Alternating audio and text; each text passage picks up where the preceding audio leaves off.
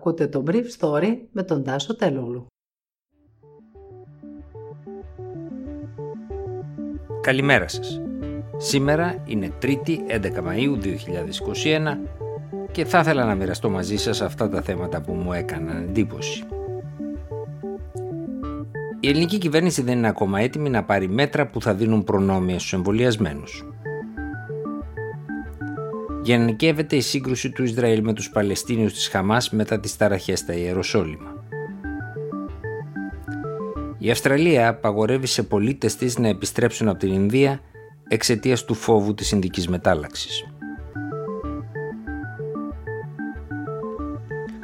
Ο Γενικός Γραμματέας Δημόσιας Υγείας Μάριος Θεμιστοκλέους ανακοίνωσε χθες το απόγευμα ότι το τελευταίο δεκαήμερο του Μαΐου Όλα τα διαθέσιμα εμβόλια μπορούν να επιλεγούν από πολίτες ηλικιών 30 έως 44 ετών, στις οποίες μέχρι σήμερα χορηγείται το σκεύασμα της AstraZeneca. Όμως ακόμα και αυτή η μεγαλύτερη δυνατότητα επιλογής που στη συνέχεια θα επεκταθεί σε όλες τις ηλικίες, δεν μοιάζει να λύνει ένα πρόβλημα που αχνοφαίνεται τώρα στον ορίζοντα της εμβολιαστικής καμπάνιας. Σύμφωνα με τα στοιχεία που έδωσε χθες στη δημοσιότητα ο κ. Θεμιστοκλέους, στις ηλικίες 45 έως 54 χρονών, όπου όλα τα εμβόλια είναι διαθέσιμα, τα ποσοστά εμβολιασμού είναι ακόμα για την πρώτη δόση μαζί με τα ραντεβού που κλείνονται κάτω από 60%. Χαρακτηριστικά στην ηλικία 50 έως 54 ετών το 17% έχει εμβολιαστεί με τουλάχιστον μία δόση ενώ με τα ραντεβού το ποσοστό αυτό σκαρφαλώνει στο 57%. Στην ηλικία 45 49 χρονών το 11% έχει εμβολιαστεί με τουλάχιστον μία δόση, ενώ με το ραντεβού το ποσοστό ανεβαίνει στο 50%.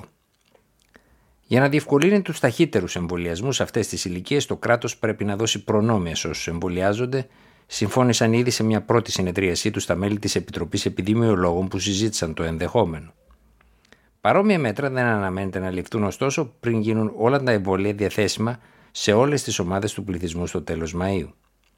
Στα μέτρα που εξετάζονται, σύμφωνα με πληροφορίες μου, είναι εκδηλώσεις με εμβολιασμένους με προσέλευση το QR code του πιστοποιητικού εμβολιασμού και ταξίδια μεγαλύτερης διάρκειας με τρένο ή πλοίο χωρίς τεστ.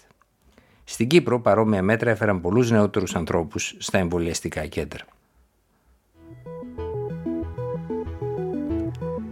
Χθες το βράδυ, η Χαμάς επιχείρησε να διευρύνει την αντιπαράθεσή της με το Ισραήλ με την εκτόξευση πυράβλων στην νοτιότερη περιοχή της χώρας κοντά στη λωρίδα της Γάζας. Σύμφωνα με ανακοίνωσή του, ο Ισραηλινός στρατός απάντησε με βομβαρδισμούς, κατά τη διάρκεια των οποίων καταστράφηκαν δύο εκτοξευτήρες πυράβλων και δύο χειρέ θέσεις της Χαμάς, ενώ σκοτώθηκαν οκτώ μαχητές της.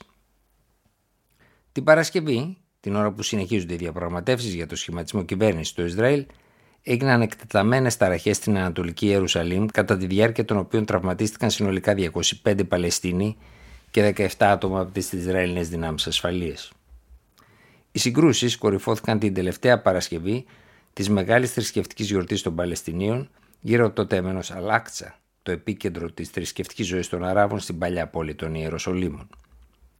Οι ταραχές συνεχίστηκαν με μικρότερη ένταση το Σάββατο στη συνοικία Σέιχ Ζάρα της Ανατολικής Ιερουσαλήμ και στην παλιά πόλη των Ιεροσολύμων.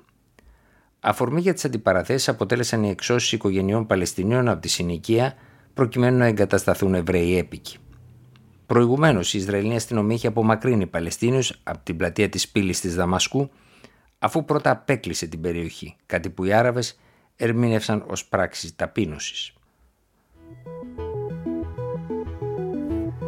Η Αυστραλιανή κυβέρνηση απαγόρευσε χθες σε πολίτες της Αυστραλίας που επισκέπτονται την Ινδία να επιστρέψουν στη χώρα. Συνολικά πρόκειται για 9.500 Αυστραλούς που από την περασμένη Δευτέρα είναι παρκαρισμένοι στην Ινδία χωρίς να μπορούν να την εγκαταλείψουν. Μεταξύ τους βρίσκονται και 173 ασυνόδευτα παιδιά και ανήλικοι, όπως ανακοίνωσε το Υπουργείο Εξωτερικών της Αυστραλίας την περασμένη Παρασκευή. Η κυβέρνηση της Αυστραλίας δεν επιτρέπει σε αυτούς τους πολίτες της να επιστρέψουν στη χώρα. Ο λόγος είναι η ειδική μετάλλαξη του κορονοϊού. Πρόκειται για μια απόφαση που δεν έχει προηγούμενο στην Αυστραλιανή ιστορία. Ουδέποτε στο παρελθόν μια κυβέρνηση της Πέμπτης Υπήρου έχει οδηγηθεί στο να αποκλείσει πολίτες από την επιστροφή της χώρας. Όποιος παρόλα αυτά αποφασίσει να επιστρέψεις στην Αυστραλία ή να ταξιδέψεις σε αυτήν εφόσον πρόκειται για πολίτη άλλης χώρας, θα πρέπει να πληρώσει ένα χρηματικό πρόστιμο που φτάνει τα 67.000 δολάρια Αυστραλίας, κάπου 43.000 ευρώ, ή να διακινδυνεύσει με 5 χρόνια φυλάκισης. Η απαγόρευση εισόδου στη χώρα είναι μέρος της αυστηρής πολιτικής Zero COVID, δηλαδή μηδενική ανοχή στον κορονοϊό. Πάντως η Αυστραλιανή κυβέρνηση δεν έχει αποκλείσει ταξίδια από την Ινδία εφόσον πρόκειται για πληρώματα αεροσκαφών ή για διπλωμάτες. Την Παρασκευή ο Πρωθυπουργός της χώρας, Σκοτ Μόρισον, είχε ανακοινώσει ότι θα υπάρξουν πτήσεις επαναπατρισμού μετά τις 15 Μαΐου. Ο Αυστραλιανός τύπος γράφει ότι περίπου 6 αεροπλάνα θα χρησιμοποιηθούν από τα μέσα του μήνα ως το τέλος Μαΐου για να μεταφέρουν 150 επιβάτες το καθένα από την Ινδία στην Αυστραλία. Παρ' όλα αυτά, οι εμπορικές πτήσεις από την Ινδία δεν πρόκειται να επαναληφθούν. Ήταν το Brief Story για σήμερα 3η 11 Μαΐου 2021.